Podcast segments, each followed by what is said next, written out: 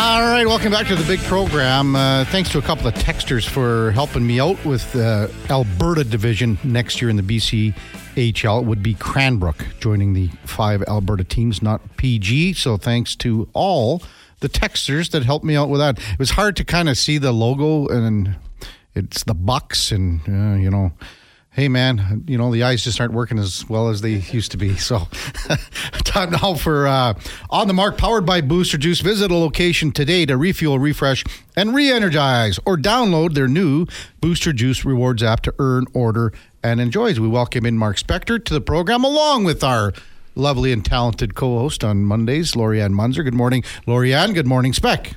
Good morning. Good morning. Morning, Spec. What's going on out there, folks? How, how was uh, your date weekend in Calgary? Oh, it was really good. It was lots of fun. Uh, nice little house party on Friday night. Had a ton of laughs, and then a pretty good hockey game Saturday. Uh, fun building to be in. Lots of Oilers fans down there, Kev. Wasn't there a lot more more than you than in past uh, times you when you visited the Saddledome, or was it just me watching on TV spec?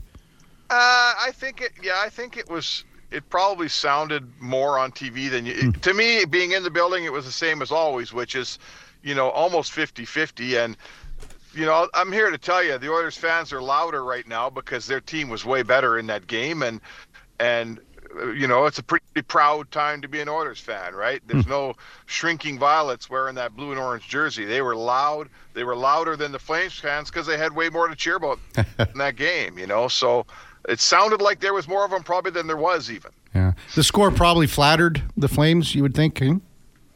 Oh, for sure. Yeah. I mean, it could have been three, four, nothing in the first period.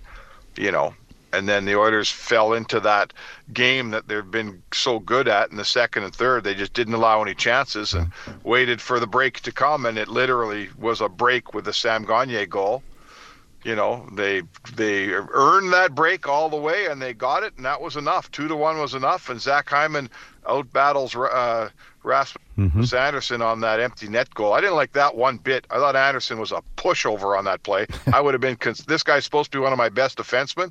Zach hyman handled him like he, he was a bantam player on that play. Scores the game you know the 3-1 goal and it's over. Yeah. But uh, Edmonton, that was Edmonton's game. They were by far the better team. I think the Edmonton Oilers are just on a streak here. Talk to about the transformation that's occurred with Chris Knoblauch being in the coaching position because I think earlier today you were talking, uh, Kevin, with Ethan just about assuming Patrick the identity, yeah. about, assuming the identity of the coach. And can you speak to that there, Spec? Well, it's hard to, you know, you're right, Lori-Ann. Like teams, you know, certainly us writers and people around the game always talk about how a team does assume the identity of his coach, but mm-hmm. this guy is soft-spoken. He's he's not particularly opinionated. He's not a huge, certainly what we see of him, right? What we see, and maybe it's different in the room because we're not all in there, but he's not a giant presence. You know, he's a pretty, pretty chilled guy but I don't see a hockey team that's chilled and and you know kind of not making a statement. So you're right. Teams usually do assume the character of their coach, but uh, unless he's a completely different guy behind closed doors, you know, I think he's a cerebral guy, I guess, and the Oilers are playing very smart, patient hockey. I think if he's done anything here, he's, con- you know, he's he's given them confidence that they're good enough that they don't have to panic and score all their goals in the first half of the game. They don't have to worry when it's a 1 1 game going in the third. If he's done anything, he's instilled that the belief and the confidence that we're good enough to play this thing down to the 59th minute if we have to, and most nights we're still going to win. Mm-hmm. Absolutely. When you talk about it, I mean, this, this is leadership because it's a different kind of leadership. Typically in sports, you'll get the coaches that are rah rah or in your face or yelling. Yep. And this is a different style. Leadership always trickles down from the top down, and you don't always have to be loud. So, how is this translating into? Well, I mean, you've talked about part of it the belief, the confidence. But is there something key that maybe we're not seeing, but you're seeing as a journalist? Well, you know what? Here's what we have seen over the years: the yeller and the screamer doesn't work anymore. Mm-hmm. Okay, those days are gone. so it's the cerebral coach. Like I mean, you know, I remember Craig MacTavish saying, even when he was coaching, and that's a while ago now, that today's player you can't just tell them to do stuff. You got to tell them why they're doing it.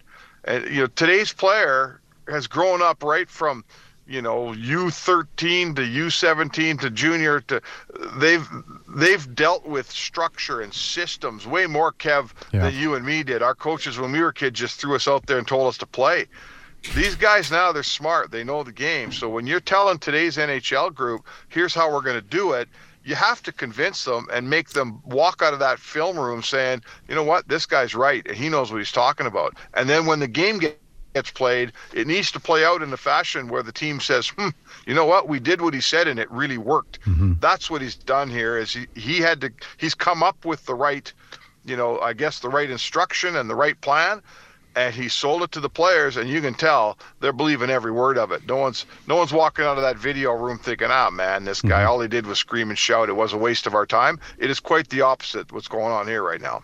Mark Spector with us on Sports 1440. Kevin Karius, Lori-Ann Muenzer on a Monday morning. So, Spec, Corey Perry looking to be added, uh, signing with the team here. The, the, the Oilers still have to make another move, roster move, to fit him in because of where they are with the salary cap. So, I, I don't know who that move is. I guess, you know, you're probably thinking someone like Adam Erne or, or whatever. But what do you make of uh, all the news that kind of was uh, happening on the weekend and what's going to happen here in the next day or so? Well, they'll announce Corey Perry this morning, uh, probably before practice even, mm-hmm. and uh, we'll go to practice at 11 and talk to some of the orders. I'm not sure if he's on the practice ice today, to be honest. Uh, maybe he is. Yeah. You know, he might have flown in here already for all I know, but he's clearly signing here. It's going to happen. Uh, in fact, you know, thinking it through, I'd be surprised if he wasn't on the practice ice. Um, you know what? I, have I, Kev, I was watching TV last night with Shelka, and I sent out about 20 texts to agents, mm-hmm. players, people around the Blackhawks who watched him play, a couple guys that played against him, and I'm just asking people what's left. You know what? What do you think Corey Perry has left to bring? and every I didn't get a negative text. I didn't get a you know they they said if you're looking for him in the top six, those days are gone. His feet are slow, yeah. but he's so smart. He plays the game in a way that he, he knows he's slow, so he plays it in a way where his speed doesn't hurt him. Uh, he's not going to play first unit power play here, but he still has the hands and capability of doing what Zach Hyman's doing on this power play, being the down low guy who doesn't have to skate much. He's still got his hands. His hands are still there. Uh, and he brings that, you know what? He's done it, right? He's mm-hmm. done it. He's been in cups, he's won cups. I know Oilers fans that hated him since he scored his first NHL goal against the Oilers. so, all you Oiler fans out there, I guess you're going to have to turn that over a little bit because uh, you're probably going to want to like this guy a little bit. I think they're going to love him. That he's the type of player that, again, if he's on your team, you love him. When you're playing against him, you hate him. That's it's that simple with him. Is he is he Brad Marsh Sean West. Yeah. Uh, Kev. Bigger, you know, bigger and has the ability. I he can get under your skin just as much as Marchand can or any player yeah. in the NHL. So that's yeah. that's critical. Again, and you know, especially down come playoff time, you need those guys. You got to have them. Ah, I think so. Like, yeah. listen, uh, like let's put this into perspective. if he was coming in here to be your second line right winger and play with Draisaitl, I would be very skeptical. Mm-hmm. Now, now there is a theory out there, and I know Ken Holland subscribes to this. One slow guy doesn't slow your line down. You can have one slow guy on a line and still be quick. It's if you got two slow guys, you got a slow line. But he's coming in here as a fourth liner. He's probably going to replace Adam Erne in your mm-hmm. lineup, right? So nothing against Adam Erne. He's been a, a good soldier here all year but it's an upgrade on your fourth on a fourth line winger. Corey Perry brings more to the table than Adam Erne, I'm afraid to say, even though mm-hmm. he's older. Uh, you're better. You wake up this morning with a better team than you had yesterday. Yeah. Well, that's a, another point there. He's 38, so again, we're hitting that magic number in the 30s. What kind of veteran presence is Corey Perry going to be bringing to the team? Well, it's it's you know it has to be there has to be a large amount of that cerebral that dressing room leadership, that all the intangible stuff. Because you're right, his at 38, his game on the ice has to be deteriorating. It just has to be. We've watched it. Is the first thing to go with Corey Perry is the feet. He's not that quick anymore. if you're going out to watch a guy blaze around, you're not looking. You know, you're in the wrong place.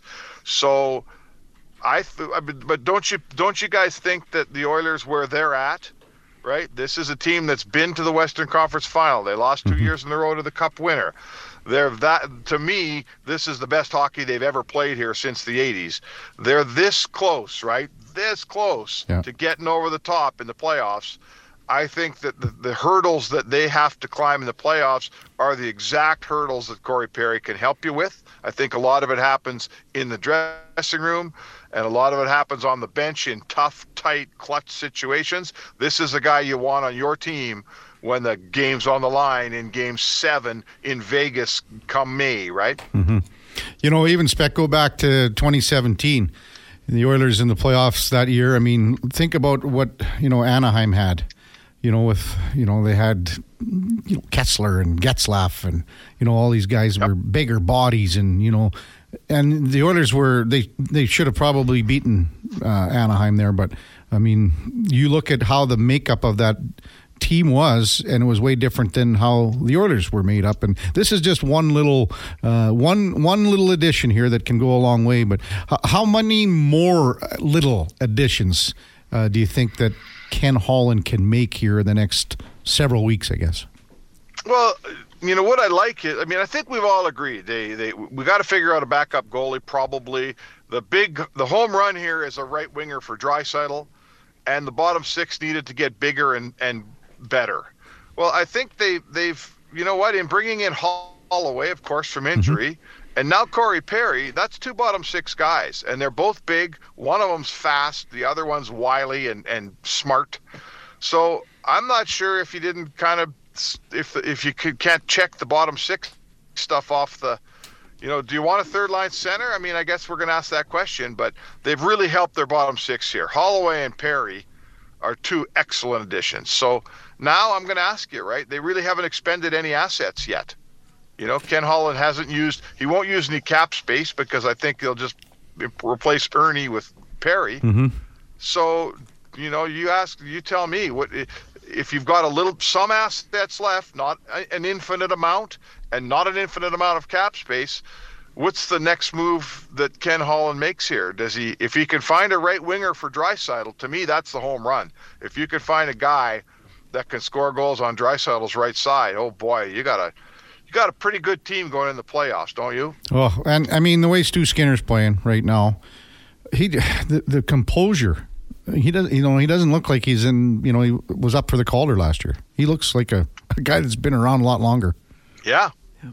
You know. Yeah, I, I haven't. I, I don't know. Let's ask the question, and maybe the listeners can text me the answer. I'm trying to think of When's the last time you had this much confidence in an Oilers goaltender? When's the last time you watched a guy play for two months like this at this level?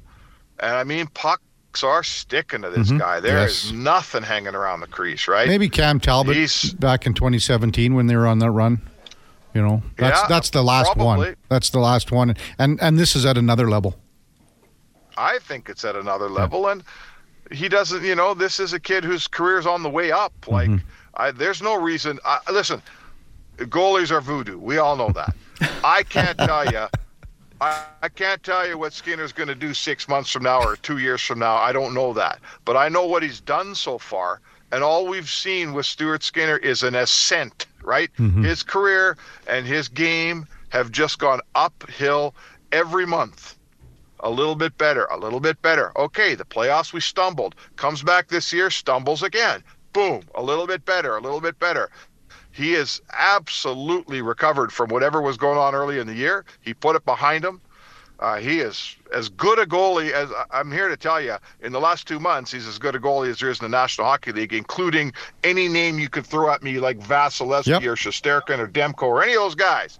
I know it's only two months. I hear you out there, but this guy has been fantastic, and his career ascent isn't showing me a guy who I think it's about to fall apart. Mm-hmm. I don't I don't see any signs of a player who ah just give me 2 weeks it's going to get bad. I don't see that. There's no none of those signs exist. I think whatever he's doing is is working, and you know, there's always that mental aspect of: are you consciously aware of what you're doing, or are you unconscious about what you're doing? I think he's in that conscious awareness mm-hmm. of what it is that he's doing, and I think we're going to have to maybe give him the nickname of uh, the magnet because he's catching those pucks, he's making those saves, and yeah, that's as far as they're going, and that's what you do, right?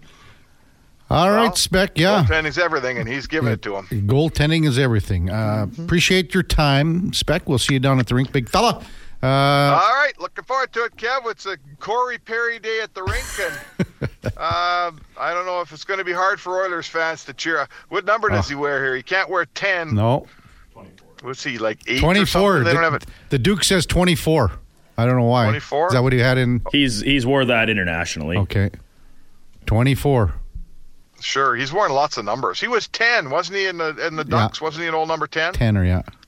I think he was, and then he was like eighty-eight in Tampa. So whatever. Who cares what number he plays? He's one of yours now, folks. You better learn to like him. oh, I think fans are going to be liking him. Uh, thanks, Beck. Appreciate it, buddy. All right. Uh, that was on the mark, energized by Booster Juice. Get the boost you need at Booster Juice. When we come back, our headliner of the day, Paula Findlay, world champion triathlete, and uh, friend of Lori-Ann's? Yes, this is going to be great. You're gonna, I yeah. can't. Wait. What you got? Everything fired up, ready to go? I'm like, always ready. Okay. Paula is amazing to watch, mm-hmm. and she's an incredible athlete. She's been around yeah. for such a long time. I remember watching her when she was 16 years yeah. old in Canmore. Well, I mean, I've interviewed her, I don't know, a couple dozen times over mm-hmm. the years and stuff like that. Never, uh, like in this forum, is always television, obviously. Yes. So yeah. this will be a little different. And uh, is she where is she in? Where is she right now? Do you know? Oregon, I She's believe. Okay. Yeah, at home. Oh yeah. Mm-hmm. And I was was she just doing some trail racing or something? Like I saw something was. I can't keep track of her. Yeah. I can't keep up with her. She's just flying all over the place. well, Paula Findlay will be our guest. Kevin Karius, Lori-Ann Muenzer on Sports 1440 right after the break. Stay with us. All right, welcome back to the big program. Time now for the headliner of the day, brought to you by Mr. Rooter. They are sports fans like all of our listeners and are pumped that Sports Talk Radio is back. For all your plumbing needs, go to mrrooter.ca as we welcome in Paula Findlay to the program. Paula, you're with Kevin Karius and Lori-Ann Muenzer. Welcome to Sports 1440. Hello, everybody. Thanks for having me. Oh, it's good to hear your voice. We've obviously done a lot of interviews with you over the years, all in television with Global and ITV and everything back in the day. But uh, good, yeah. good to hear your voice, and and thanks for coming on. So, I mean, Lori-Ann sort of uh, lined this up, so I'm going to just let Lori-Ann, and you can carry the ball here for a little bit, Lori-Ann, and for sure, and uh, let her rip. Right on. Well, welcome, Paula, to Sports 1440. It was, uh, I've always followed your career right from 16 when I first saw you racing in Canmore, and I thought, this is an athlete to watch. And totally, you have really grown within the sport. And talk to us about how did you get started? And the sprint Olympic distance is a little different than the 70.3 that you're doing now. So walk us through this.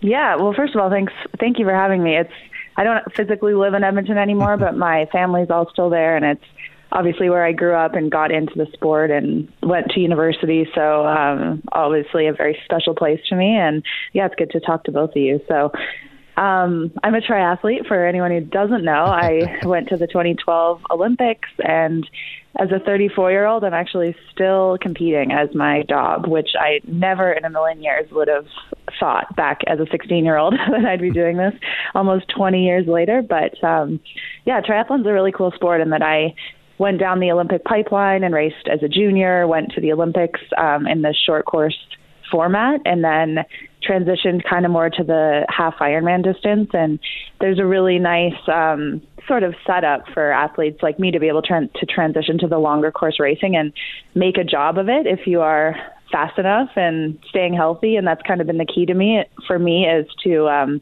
keep staying healthy and keep enjoying the sport. And my partner Eric also races professionally, so doing this together is a huge piece of why I'm still able to do it. And um, yeah, it's it's fun. I moved to Oregon, where it's a little bit better climate than Edmonton for training, but uh, I really do miss Edmonton. well, it's going to be plus eight here coming up this week, so you could be training in end of January here in great conditions, Paula. yeah, that's true. Hey, it does really fluctuate, yeah, but the deep freeze is tough. It sure does. Uh, so take us back to 2010 when you became the first Canadian triathlete to win a World Triathlon Series event in London. Yeah, honestly, that that feels a bit like a lifetime ago for me, and um, I think that it was just as a junior, as a, a kid in high school, I was all obsessed with triathlon. It's all I did. I didn't stay up late. I was just go to school, train.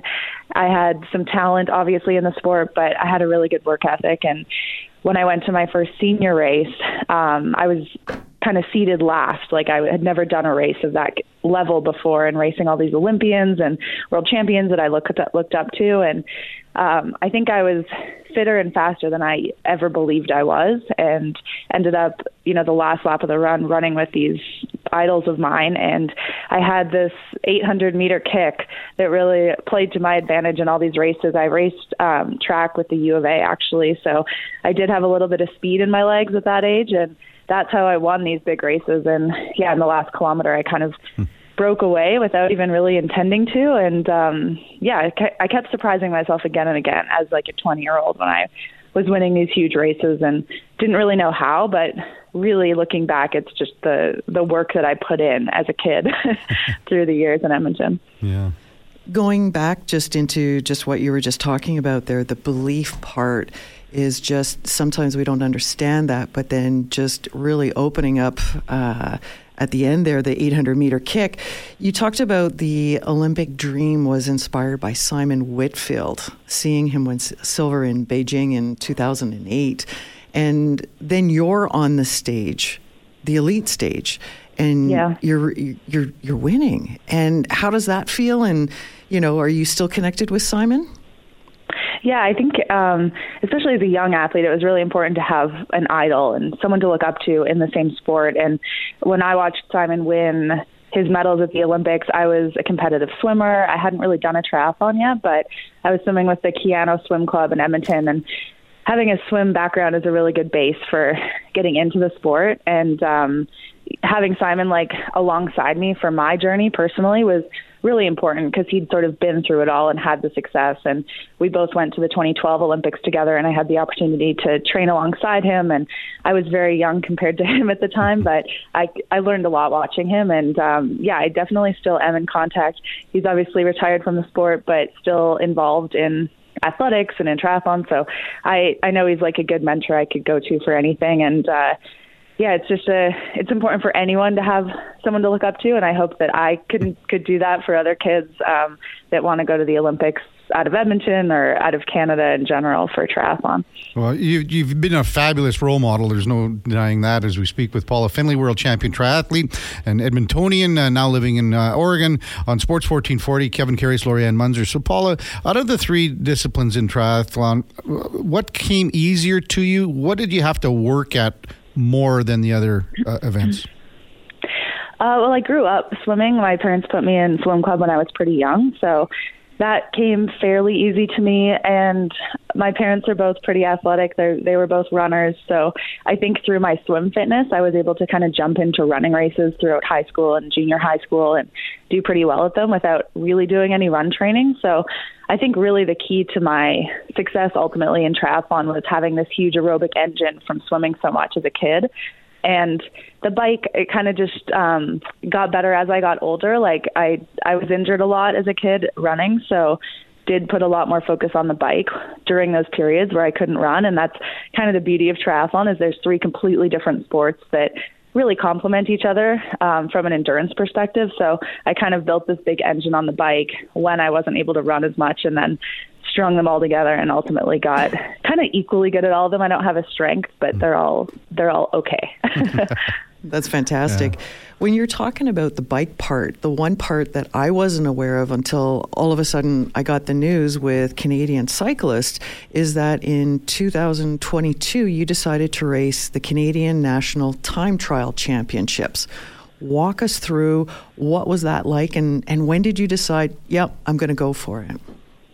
Yes, so um, I've been doing triathlon forever. It feels like basically since I was a kid, and Tra- cycling is obviously a big part of the sport, and as uh, doing the half Ironman distance, I race on a time trial bike, so not a road bike, and it's an individual pursuit style race. And um, I was just curious to try something different. Like cycling is a completely different sport in a way, in terms of the type of training, the type of power, the type of effort you have to put out in a time trial. It's a lot shorter than what I train for specifically in triathlon, and I thought it'd be interesting to kind of put myself up against pure cyclists and see where I stacked up. And in 2022, I won the Canadian TT Championships and then again in 2023. So I was um, put on the team for the World Championships and went to UCI Worlds in Glasgow this year for the time trial. So it was really cool to feel a little bit like a newbie again and a beginner at a sport when I've been doing racing for you know over 20 years, um, and I loved it. I I totally loved it. I would love to go back to the Olympics as a cyclist, but there's always like politics and things involved. It's not as easy as it sounds. But yeah, it was a really cool experience, and I hope to do more of it this year as well. Is there a go ahead? Is there a difference? Like you, you talked about the distance being a little different. What is the what was the distance at the Canadian Championships, Worlds, and then what are typically your distances? Uh, so the the cycling distance is usually about 30k. It's not a set distance, so I, at nationals it was a little bit shorter than it was at the World Championships, but generally takes about 45 minutes. And the racing I do in triathlon is 80 or 90K, so that takes over two hours.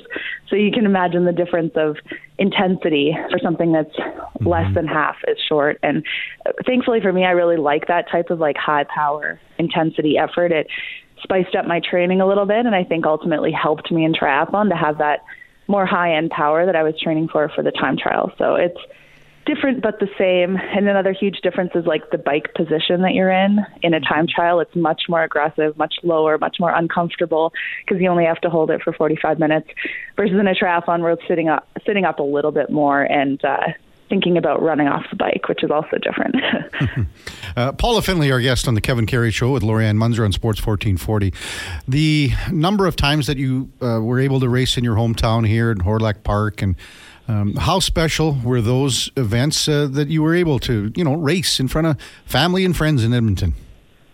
Yeah, I think I'm a little bit spoiled because in 2007 I raced in Edmonton as a junior, and I just kind of thought that was normal. Like, oh, I'm racing this big world event at home, but it really is rare to race a huge event of like international caliber in your hometown. So I'm super fortunate that Edmonton has this rich history in triathlon and people like Sheila O'Kelly and um, have just brought triathlon back again and again to Hawrelak Park. So even up until 2022, I raced a big international PTO race in Edmonton, and it's always so cool to be able to come back home and sleep in my own bed and all these luxuries that you don't experience when you're racing all over the world and have family and friends on the course is for sure a hometown advantage. So I I hope there's more back there, and it's um, Hawrelak is a great venue to host it. I know it's closed right now, but hopefully when it reopens, it'll be um, even better for hosting triathlons.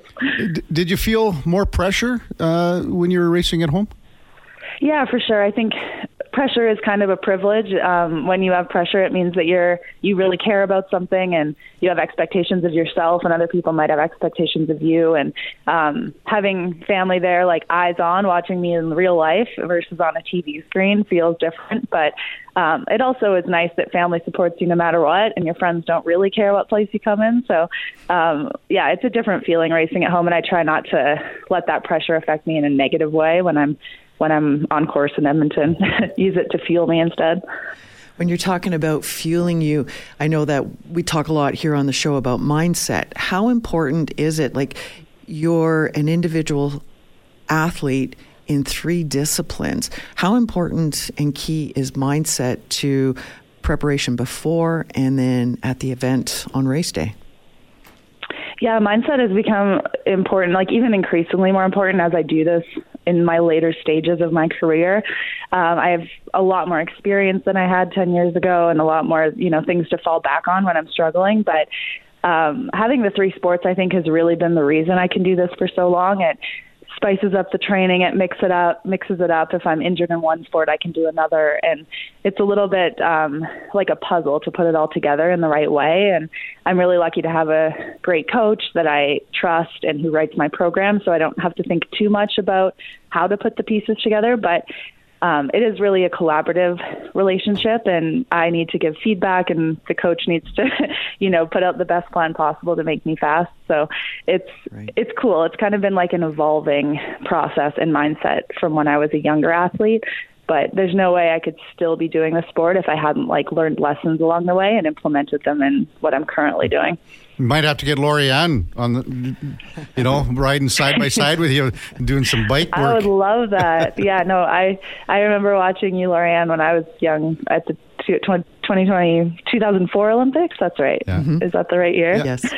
yeah. Yeah, it's been cool to have so many like Edmontonians on the world stage. So. Yeah, very, well, we are the city fun. of champions, and That's you're one true. of them as well. So you know, it's it's funny, uh, Paul. Every time, like when Lori-Ann co-hosts, she gets guests like you know I think we're probably up to eight or nine Olympic gold medals and then world medals like yourself and yes. championships yeah. and things like that. It's it's it's hard to keep track with the success, I guess you could say, of all the, the great athletes that we've had on. And as you said, you're one of them, and it's you must be so proud to be from Edmonton with the, the history and all the great athletes that have come come through here and are from here.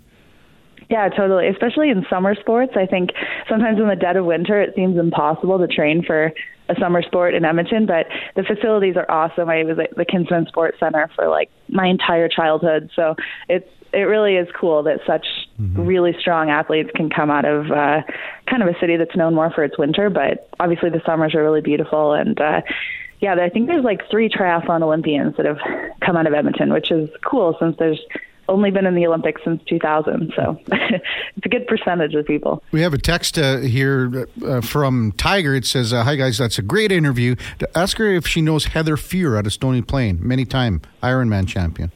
Yeah, of course. Heather is. Uh, it's cool because she's she was a champion in Ironman, and that's kind of the distance that I'm moving up to now. So Heather's still very involved with the athlete liaison uh, side of triathlon. So I talk to her a lot through email, and she's at a lot of the events. And yeah, it's it's cool to have her still involved in the sport for sure. So, like, what's the next? Uh, I guess couple of years look for you? Like, what are your goals? What what do you want to do? What are your dreams still here in the sport, and what do you want to accomplish? yeah, it's crazy that I'm still doing this. I mean, mm-hmm. thankfully at this stage I'm able to make a living at it, which is which is really nice. And there's um, a new, or, relatively new organization called the Professional Triathlete Organization. They're putting on a series this year with the top 16 athletes in the world racing head to head six to eight times throughout the year. So that's my prim- primary focus. There's good financial motivation, but also just racing the best several times a year. That's kind of been something that's missing in triathlon, and I get to do that this year. And uh, in 2022, I was second at the World Championships. So being that close to the top made me realize that very possible for me to win that race. So every year I go into the season thinking I'd like to win the 70.3 World Championships, and oh. that's my goal this year too. Cool. Yeah. We're going to be watching all of us, and you've embarked on another adventure, that triathlon life. Can you tell us what that's about? Yeah, me and my partner Eric, we have it sort of started as a YouTube channel and it still exists as that, but it sort of blossomed into a podcast and an apparel company and really, really a community of people that race in our kit and wear our logo at races. And um, we started it during COVID when we were a little bit bored and there were no races to do. And it's evolved into something that really could be our full time job if we wanted it to be. But um, in this age, it's like social media is so much more important than it used to be. When I started triathlon, there was Twitter didn't even exist yet. So we've sort of used the new platforms to leverage ourselves and market ourselves and make our sponsors happy. And it's a huge part of what we do. So if you want to follow our journey, it's um, called That Triathlon Life on YouTube there's a podcast, and then on Instagram, it's my name, Paula Findlay and we post a lot of photos and videos about our journeys and our racing. So if it's interesting, then you can follow there. it's so wonderful catching up with you, Paula. Uh, you're such an, uh, a great ambassador for our city and sport, and uh, just truly, truly appreciate you coming on, and best of luck uh, in future endeavors. really thankful that you were able, able to hop on with uh, with us this morning. Thank you. We'll yeah. I'll, I'll never say no to an Edmonton interview. So thank you so much for asking me. well, we'll we'll uh, we'll see how the next little bit uh, kind of shakes down as far as uh, events that you go in, and then we'll uh, we'll do this again in a few months. How's that sound? oh, that sounds great. Thank you so much. Thanks, Paula. That's Paula Findlay. Yeah. World champion triathlete. Triathlete doesn't uh, get any better than that. And our headliner of the day for Mr. Rooter. There's a reason they call them Mr. For all your plumbing needs, you can go to mrrooter.ca. You know, every time that I was lucky enough to interview her over the years, it would be down in Hawrelak Park for the most part. But we also did some stuff in the last little while during COVID because she was still training and did it on Zoom and things like that. Yeah. So just a wonderful, wonderful person She's amazing. driven and so driven. Yeah. And you, you see, that's. I guess when you when you are a world champion, and you know this, I mean, you have to have that drive that comes from within, and I think, and she touched on it with her mom and dad, the fact that you know they were totally supportive, fully, you know, got her into swimming early, and then we're behind. She went and she had a lot of injuries too. You know that she had like you know pelvic uh, injuries, and I think she had like a, a you know some um, iron deficiencies. I think as well She had a number of things you know going so on. but she got she she battled through it all Yeah. And sometimes you just got to take a break, take a step back, reassess, Mm-hmm. and then decide what it is. And I think the biggest part that you're talking about, uh, the drive, is a desire. Yeah. And that desire is a fire that comes within. And sometimes it gets a little low. And then other times it's like, okay, you just got to let it rip. you got to open the damper You got to open sound? the can. open the damper Yes. yeah open the damper uh, when we come back, we'll have some uh, open text line. Uh, we'll spin a few more yarns with uh, Lori-Ann. Top of the hour, Craig Ellis, former CFLer, played here, played in Saskatchewan, uh, played in Calgary, Winnipeg, played a couple years in the NFL too. And Argonauts. Argonauts, Toronto he- as yeah. well. So and now he's a personal trainer, kind of in town here as well, right? Does He's a lot. doing a lot of coaching stuff Coaching Mm-hmm. with up and coming young athletes. So I'm looking forward to finding out more about that. Yes. Uh, also, uh, Larry Holder at uh, 1020, senior NFL writer at The Athletic, will guest with us as we're down to the final four in the NFL. Uh, when we come back, more with Lori-Ann Muenzer on The Kevin Karius Show on Sports 1440. Stay with us. All right, welcome back to the big program. There's the Monsters' favorite Monday song. I love this song. This just brightens up. I just start smiling. I don't know what it is, but it's just like, ah, it's awesome. I don't know if I like it. Really? No, I Oh, think I'm on. out. I'm out on it. Oh, come on! I'm really out on it. I think we should go to the texters and ask them. Sure. Are you in or you out Are for you- the uh, Manic Do you Monday like the Manic, song? the Bangles Manic Monday? Uh, speaking of in or out, we just got the sheet for our "Are you in or are you out?" That's coming up at nine Yes. forty. One of the questions I and I had it all written out here to talk about Nick Dunlap. And the Duke, the That's Duke, he, he read my mind. Like, I mean, that's that's scary, Duke. When you can come up with what I was going to talk about here in this break, and then now not in the break in this segment. Uh, so Nick Dunlap is a golfer, Lori-Ann, Mm-hmm. and he, at tw- he's 20 years old, Yes. and he won on the PGA Tour, but he's an amateur, so he doesn't get the cash, doesn't get to collect the cash. yeah. Um, he won the. Um, this is the first time uh, an amateur won a PGA Tour event since Phil Mickelson in 19, 33 years ago. Yeah, 1991, and he would have had. Uh, well, I guess it's about a million and a half. Uh, that's a lot of cash.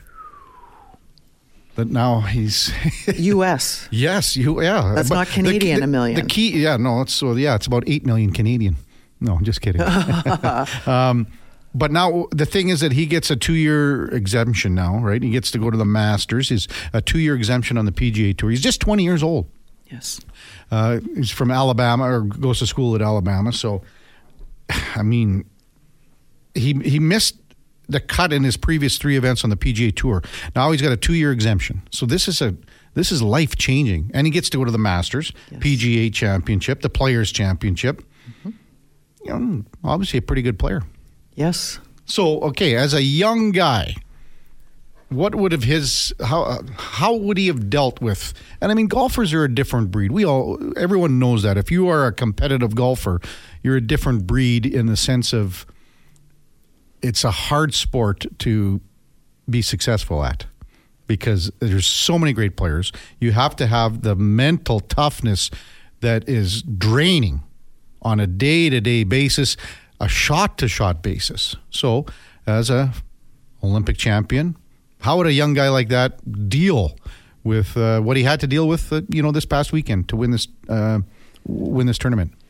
I think one of the things you have to think about and do as an athlete in a high level sport like this, because golf is more a mental game than a physical game, because you have to keep doing it over and over and over again.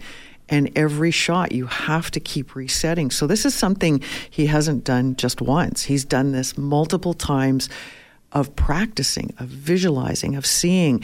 And you're always playing with three different scenarios. Number one, you make the perfect shot. Number two, you screw up the shot. and number three, when the wind or the bird takes it, it goes sideways because you just never know. You can predict the club, the balls, where you are. The wind is totally unseen, and yeah. you never know where it's going to come from. I think it's more like the, the players don't worry about that. Um, you have to yes there's compensation. If you're if you're blasting it in or there's a hard wind left to right but i think it's more it's all the mental preparation shot to shot. It's it is. It's one at a time. It's going through you know your your same um, setup. It's your same you know every visual visualization of every shot from and I mean this is this is why I, I don't know if I told you the story, and it's a true story about a guy from uh, an American that was a uh, prisoner of war in Vietnam, and he was in you know a prisoner of war camp for years, and the only thing that kept him going was he played a round of golf every day in his in wherever you know in the where he was held captive. Yes. So he played a round of golf every day, but he, he he took it to an extreme where the round lasted probably a dozen hours and he like every tiny little detail. Mm-hmm. and he was i think he was like a scratch golfer when he joined uh, you know when he went to, to, to fight in the war. And when he came out after all these years and obviously undernourished and under everything and sat in a hole for how many years i think he was like one or two over par uh, in his first round back but that's how powerful your mind is. Yeah. And this is something in athletics, as a young athlete, you may not know about. As a professional athlete, it's imperative. And Skinner may be awesome at doing this because of the results that he's getting. He's mm-hmm. getting better and better and better. And this is what happens. You will never perfect it. And I will tell you that, like right from the get go. You will perfect it once, but then perfect it again and again. The identical way, the same situation will never happen. And if you master it, it's mastering you and what you're doing and how you're thinking. Are you rea- are you reacting? Are you responding? And there's a big difference between those two things. And if you have had the opportunity to practice it, it doesn't come as a surprise and you don't get hoodwinked or you know sideswiped or it's like out of the blue. You've already done it. And the more times that you do it, in your mind, it's going to get better and better, easier and easier, and then it will become familiar that it becomes your new norm. Kevin Karius, Lori-Ann on Sports 1440. LA, unfortunately, the masses have spoken. Coach Al says, don't like the Bangles song. It's too bland. Need energy. Coach Al. Jordan goes, out. Mondays suck. Oh, boy. These guys are tough. They do not like the Bangles. These I don't know. tough. That's okay. I'm okay with that. You can't have everything okay, what song would they put in and replace Manic Monday with? That's my question. Well, back. what about that? Tell me why I don't like Mondays. Who sings that oh, one? Oh, the Boomtown Rats. Boomtown no, Rats. No, no, yeah, it's not a good one. Duke, no. we don't have that song, do we? I don't know. I'm, I don't think I know that song, so I'll have to search. You've never heard the Boomtown Rats? Tell me why I don't like Mondays. No. Bob. I always you don't like Gandalf? it. Why don't you like it, Lori-Ann? It's because the premise of what it's about. Oh, it's not about a great story. Oh, okay. Well, I I just thought it was the person didn't like Mondays, so mm, not yeah. really. I'll have to do a little deeper dive on that. At least that's what I remember. So, yeah.